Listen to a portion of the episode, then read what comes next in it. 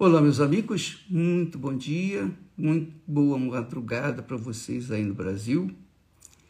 Que Deus abençoe, que Deus ilumine, que o Espírito Santo use a minha boca para trazer para vocês aquilo que vai lhes dar vida, que vai lhes abrir os olhos espirituais, para que vocês possam enxergar com eles e saber escolher, fazer as próprias escolhas, especialmente com respeito ao casamento, porque tanto o homem quanto a mulher, um precisa do outro.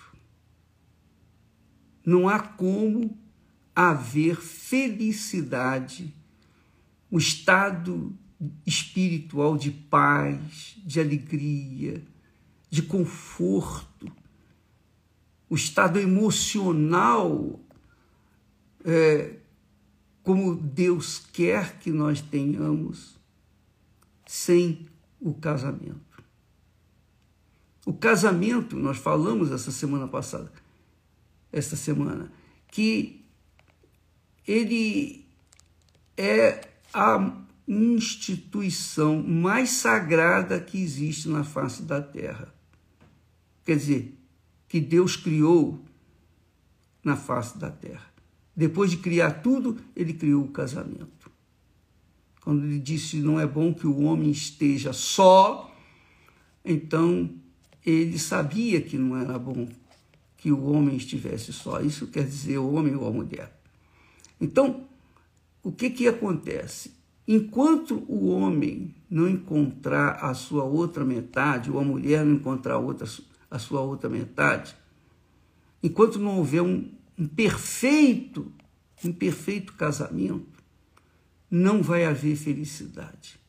O sujeito pode ter dinheiro, pode ter riquezas, pode viajar, pode ver o mundo, pode comer do melhor, pode, pode satisfazer a barriga, pode satisfazer os olhos físicos, pode satisfazer a carne, pode satisfazer a carne, pode dar para a carne o que quiser, mas vai chegar um momento, nas 24 horas, que tudo é, é enfadonho. O que vale mesmo a pena é ter um lar, uma família, onde você possa dividir, né, de alma para alma, comunicar um com o outro e, e assim poderem viver uma vida juntos, um só corpo, um só corpo, um só espírito, para enfrentar as lutas cotidianas e vencê-las. Com licença aqui que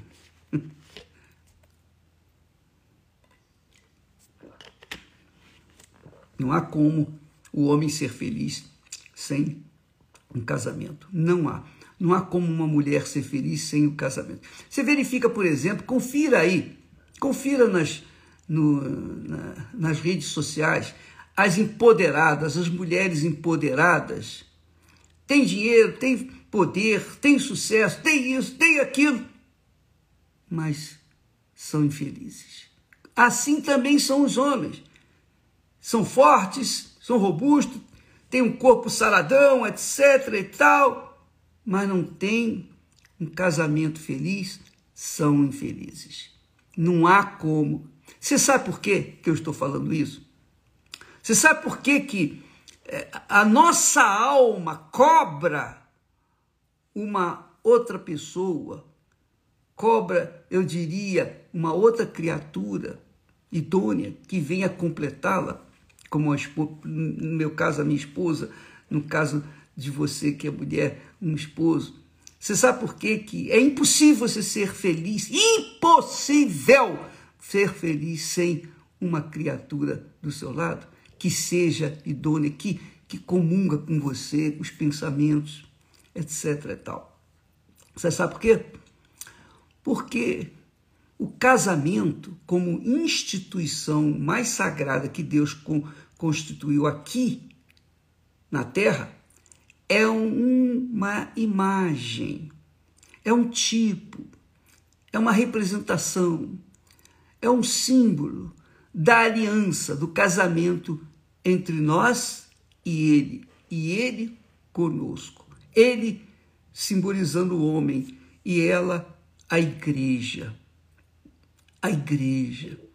Lembra que Jesus é o cabeça da igreja. Ele é o cabeça, a igreja é o corpo. E a mente é do Espírito Santo. Olha que coisa magnífica. Então, quando o casamento vai mal, a vida particular da pessoa vai mal. Vai mal.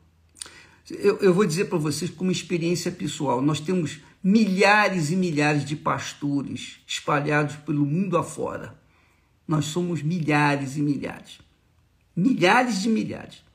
E o que, que acontece?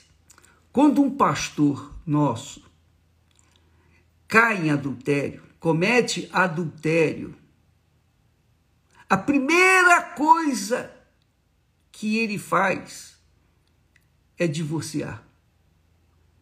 Ele tinha esse desejo antes de casar, já pensou no, no divórcio, já pensou o plano B, e quando casa, dizer, é um mau pastor. Você vai dizer, mas poxa, bispo, isso acontece? Claro que acontece. Tem padres, tem, tem bispo, tem tudo que tem gente aí de todas as, é, as áreas da vida. Existem pessoas, existem os bons e existem os maus. Então, você não vai seguir o exemplo dos maus, você vai seguir o exemplo dos bons. Então, você verifica que quando o casamento vai mal, quando o casamento do pastor vai mal, tudo na vida dele vai mal. O ministério dele é fracassado, ele é infrutífero. E isso porque, por conta do seu casamento re, realmente maligno. Casou mal, foi fisgado pelo inferno. Então, eu tenho isso como exemplo clássico se o pastor é bem casado, então seu ministério é excelente. Ele floresce.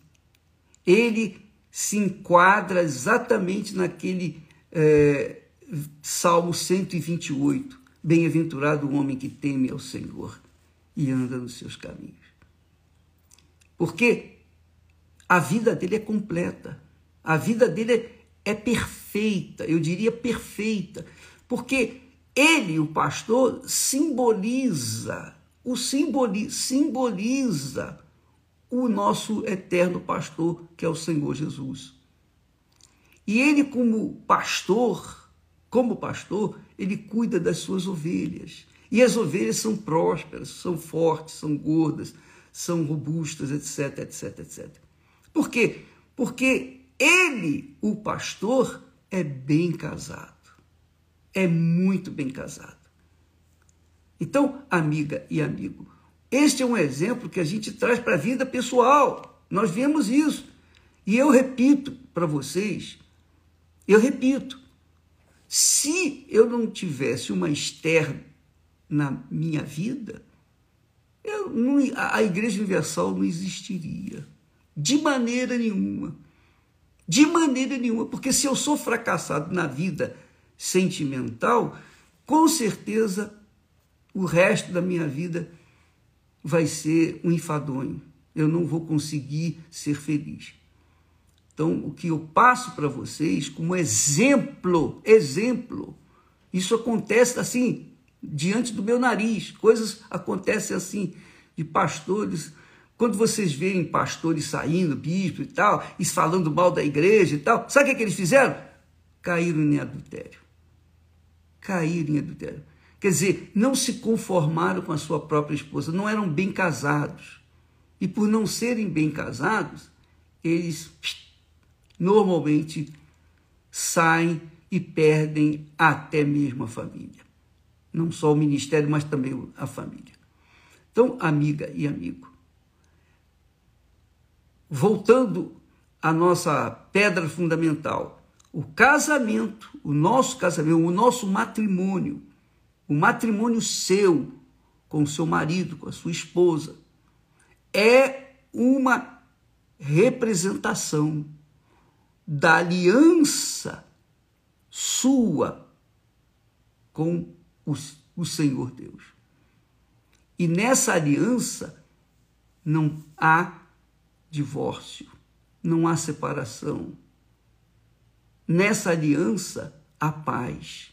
Isso quando o casamento é de acordo com o padrão bíblico. Os dois têm o Espírito Santo, os dois são de Deus, então os dois se encaixam direitinho. E quando um não se encaixa com o outro, é porque um não tem o Espírito Santo, não foi selado com o Espírito Santo, ou nem realmente conhece a Deus. Mas quando a pessoa é de Deus, as duas são de Deus, então o casamento é para ser uma maravilha. Porque eu tenho os filhos, eu tenho filhos, mas eu não abro mão da Esther para ficar com eles, nem a Esther abre a mão, abre mão de ficar comigo, da, ficar comigo para ficar com eles de forma nenhuma. Então, onde onde está, onde vai a corda, vai a caçamba. Aqui em casa é assim, sempre foi assim. Então, minha amiga, meu amigo, eu estou dando essas dicas para que você pense, você que é solteiro, você que é divorciada, você que é divorciado, você que quer se casar, qual é, o, qual é a, a sugestão? Primeiro, faça um pacto com Deus, faça aliança com Ele, receba o Espírito Santo. Porque o Espírito Santo, então, vai orientar você na pessoa que você vai casar. Porque ele, como pai, como seu pai, ele vai fazer o que fez Abraão. Mandou o servo buscar uma Rebeca para ele. E Deus vai fazer exatamente, o próprio Espírito Santo vai trazer essa Rebeca para você, ou esse Isaac para você. Mas você tem que confiar, você tem que esperar, você tem que sacrificar. Você tem que sacrificar porque numa aliança com Deus há um sacrifício de ambas as partes. Jesus fez o sacrifício dele e ele continua fazendo o sacrifício por nós. Nós temos que fazer o sacrifício para ele. Para que essa aliança, esse casamento entre nós e Deus, essa, essa aliança se mantenha de pé, tem que haver sacrifício de ambas as partes. Mesmo ele sendo perfeito, ele faz sacrifício por nós. E se nós queremos ficar com ele, nós temos que sacrificar o nosso eu, a nossa vontade, para fazer a vontade dele. Assim também é o casamento. Se não há sacrifício do marido para com a mulher e da mulher para com o marido, não há como esse casamento dar certo. Você entendeu? Tem que haver sacrifício de ambas as partes. Eu, Esther e eu somos muito felizes, mas nós temos que fazer sacrifícios, nós temos que ceder um para com o outro. Se não houver sessão, se não houver sacrifício, mesmo tendo o Espírito Santo, não vai dar certo. Então, eu, quando, quando a gente ama, é claro, quando a gente ama no Espírito, pelo Espírito, o Espírito de Deus, então a gente sacrifica um pelo outro e a coisa flui de maneira gloriosa. Amanhã falaremos mais a a respeito dessa semana aí, tá bom? Deus abençoe a todos vocês. Não se esqueça, amanhã nós estaremos fazendo uma consagração do, dos militares, uma oração especial para as pessoas que trabalham na segurança, enfim, por esse Brasil afora. E isso porque nós sabemos, entendemos a luta que um policial militar ou policial civil ou um policial de qualquer área, exército, marinha, aeronáutica, qualquer que seja a autoridade policial, precisa, precisa de força espiritual para suportar a pressão, porque não deve ser mole, não. Então, neste domingo, em todas as igrejas universal do Reino de Deus, a consagração dos policiais. Deus abençoe e até lá em nome de Jesus. Amém.